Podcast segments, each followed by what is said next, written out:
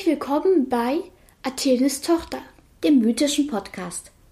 Am Mikrofon Clara und Iris. Hallo Freunde der Mythologie. Wir gehen live vom Olymp in 3, 2, 1.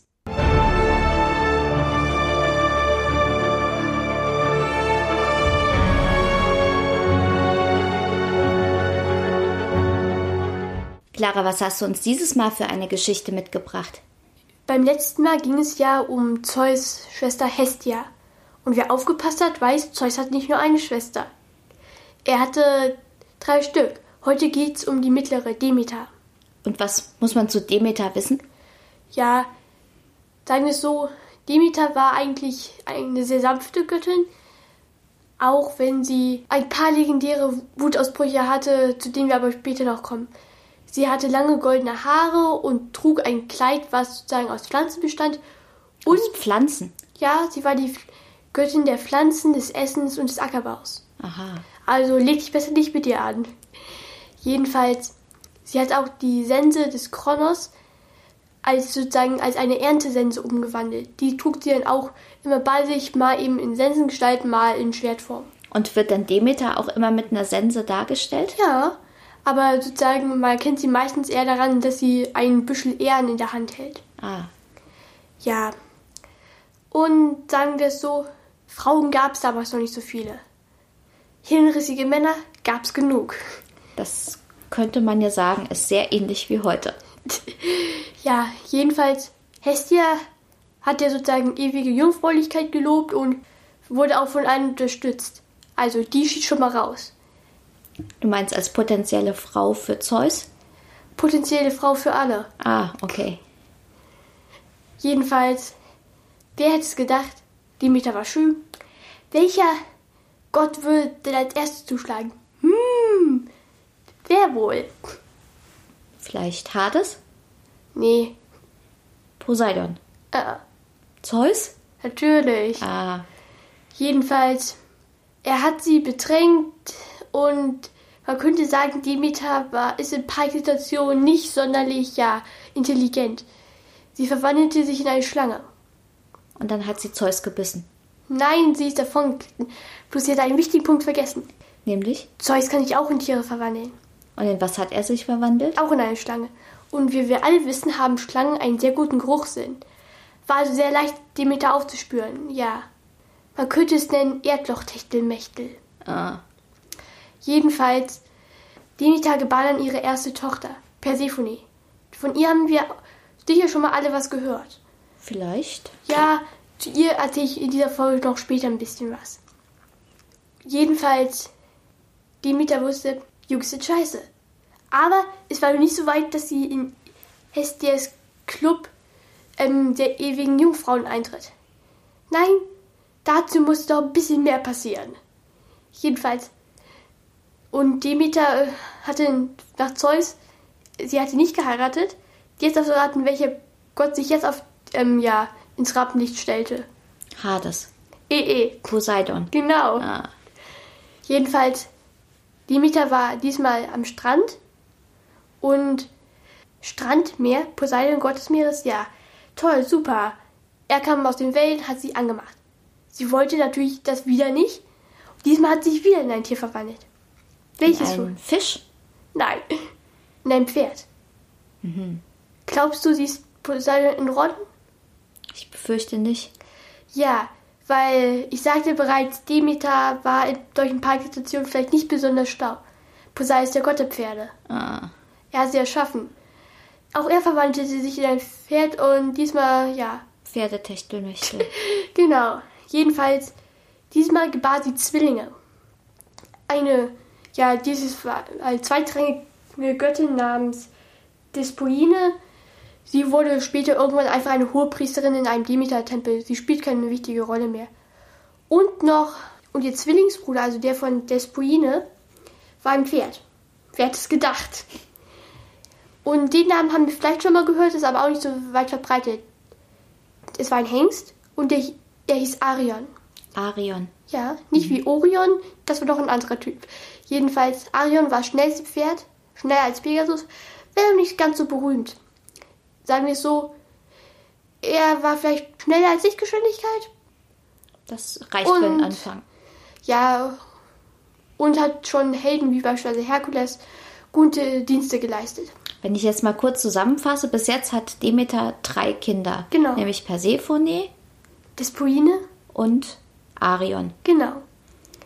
Ja, sagen wir es so, Demeter hatte auch, sagen wir mal so, eine gute Beziehung in ihrem Leben. Sie verliebte sich. In Einen sterblichen Prinzen namens Iason. Jason. Nein, Iason. Nicht, also nicht der Jason von den Argonauten. Ah, Der wird I-A-S-I-O-N geschrieben. Jasion. Ja, dämlicher Name, würde ich sagen. Jedenfalls, Zeus war aus irgendeinem Grund eifersüchtig. Fragt nicht, was in dem Kopf von diesem Typen abging. Jedenfalls, Lichtblitz, Kaboom, war schön, dich gekannt zu haben. Mhm. Jedenfalls, aber trotzdem bekam Demeter dann noch von diesem ja, Typen, der jetzt leider tot ist, ein Kind. Da, und das hieß Plotos. Nicht wie Pluto, sondern ja, Held, auch nicht weiter interessant. Was lernen wir daraus? Das war jetzt erstmal Kind Nummer vier. Genau. Danach, ja, hatte sie eigentlich nichts mehr nennen, nichts mehr nennenwertes, eigentlich auch keine Kinder mehr. Hat sich erstmal einfach mal zurückgelegen und das Leben genossen. Und wisst ihr, was wir daraus lernen? Was? Die wirklich wichtigen Kinder, das sind, ist immer der Gott der Vater. Man sieht so. Hestia, keine Kinder. Demeter, nicht so wichtige Kinder. Aber wenn man sich Zeus anguckt, Herkules und doch etliche Gottheiten, Poseidon, Gott mit den meisten Kindern. Ja, okay, Hades ist außen vor. Naja, jedenfalls, ich habe ja gesagt, ich erzähle auch ein bisschen mehr zu Persephone. Ja, Persephone glich eigentlich ihre Mutter sehr. Welchen Gott haben wir noch nicht genannt, den es gab? Hades. Genau. Und was denkst du, was passiert ist? Hades hat sich an Persephone rangeschmissen. Reingeschmissen ist das falsche Wort. Gekidnappt wär- wäre passender. Einfach zack rein in den Wagen. Er fuhr einen schwarzen Streitwagen. Und ab in die Unterwelt. Ja. Super. Jedenfalls. Das war der erste Wutausbruch von Demeter. Alle Pflanzen sofort verwelkt. Hm. Ich glaube, das kam ungefähr eiszeitmäßig rüber.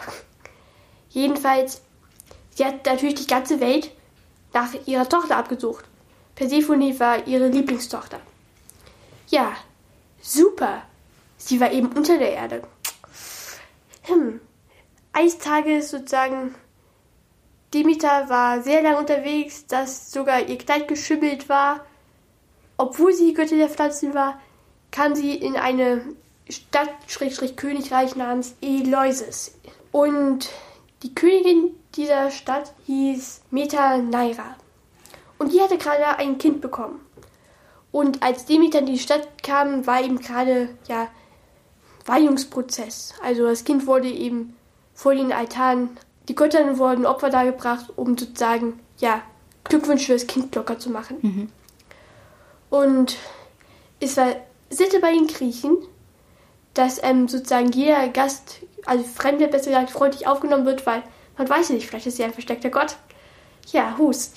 Jedenfalls, Demeter wurde sehr freundlich aufgenommen und so, als sie, sie hat sich sozusagen als alte Frau verkleidet und wurde auch freundlich im Palast aufgenommen. Nachdem sie erzählt hat, dass eben ihre Tochter verschwunden war. Ja. Und der ältere Sohn der Königin hieß Triptolemus. Und der entsandte sofort Boten in, nach ganz, in ganz Griechenland, um eben sozusagen Infos über die Tochter herauszufinden. Ja, und Demeter bot sich an, den kleinen Sohn, der hieß übrigens Demophon, fragt mich nicht, wie die auf den Namen gekommen ist, sozusagen zu hüten und der wollte ihn heimlich unsterblich machen. Ja, diese Sachen, ja, Leute unsterblich zu machen, können manchmal sehr rabiat sein. In diesem Fall, das Kind musste sozusagen, ja, im Feuer liegen. Aber Demeter hat, ist mit einem speziellen Zauberbann belegt, dass es eben nicht mehr Verletzungen noch irgendwie verbrannte, sondern wurde dadurch einfach unsterblich. Ja, doch dummerweise platzte dann eines Nachts eben unverhofft die Königin in das Zimmer und riss sozusagen ihr Kind, natürlich, weil sie dachte, es würde verbrennen, aus dem Feuer. Natürlicher Mutterinstinkt. Aber da störte sie eben, ja, sozusagen diesen Prozess und der Kleine würde zwar ein großer Held werden, aber kein Gott mehr. Demeter war natürlich sauer, aber das verflog schnell, weil der ältere Sohn brachte zurzeit die Neuigkeit, dass eine der Boten, was sozusagen einem Mann begegnet war, der behauptete zu wissen, was da passiert wäre. Also mit Persephone. Genau. Ja, und jetzt darfst du raten, wer. Na, du hast ja eben schon gesagt, dass Hades Persephone entführt hat, oder? Ja, aber glaubst du, der würde sich oben auf der Erde langtreiben und damit prahlen? Ah, nee. Na, dann war es wahrscheinlich Zeus, oder? Nö. Der hat's ja genehmigt. Sondern Wer sieht alles? Ist den ganzen Tag da. Helios. Genau. Ja. Demeter ist dann ja zu dem Palast von dem Typen eben gefahren, Helios, und hat erstmal ganz schöne Szene gemacht. Und Helios hat ihr dann natürlich aus Angst sozusagen ja vor dieser Sense, die sie ja dabei hatte, ähm, ihr erzählt, was passiert war. Ja, es gab bloß eine Regel. Ein Gott darf nicht in das ja, Gebiet eines anderen Gottes eindringen, ohne dessen Erlaubnis. Also, das heißt, Demeter konnte leider nicht Hades in irgendwas verwandeln, weil sie eben nicht in die Unterwelt durfte. Was hat sie denn gemacht? Sie hat Zeus eine Szene gemacht und der musste dann Hermes schicken. Hermes, der Götterbote, war der einzige Gott, der eben ja Diplomat war sozusagen.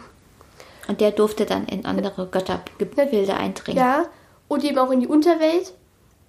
Und er war eben auch so ein bisschen der Verhandler. Plus dummerweise, Hades wollte schon fast klein beigeben, aber es gibt die Regel, wenn du als Lebender in der Unterwelt was isst, musst du dafür immer bleiben.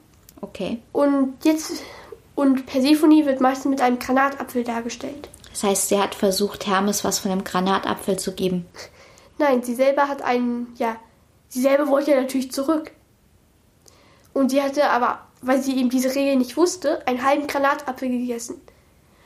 Und weil sozusagen Demeter partout nicht wollte, dass ihre Tochter da unten bleiben muss, konnten sich sozusagen sie und Thales auf den Kompromiss einigen, dass die Hälfte des Jahres äh, ja, Persephone bei Demeter ist und die andere Hälfte unten bei Hades. Und immer zu der Zeit, wo Persephone in der Unterwelt ist, sterben hier oben alle Pflanzen ab, weil Demeter eben um ihre Tochter trauert. So entstanden auch die Jahreszeiten Winter und Sommer. Ah, na das ist ja eine gute Erklärung. Das ist ja spannend. Und wie ging es dann die, mit Demeter weiter? Naja, sie musste sich eben damit abfinden und hatte ansonsten ein, ein ganz normales Götterleben. Ah, das war ja sehr aufschlussreich. Jetzt haben wir also gelernt, warum es gut ist, eine Sense dabei zu haben und wie die Griechen sich die Jahreszeiten erklärt haben. Mhm. Dann bin ich ja gespannt, was du uns beim nächsten Mal erzählst. Bis dahin, vielen Dank fürs Zuhören und ciao. Das war Athenes Tochter. Bis zum nächsten Mal und bleibt auf unserer Seite des Stücks.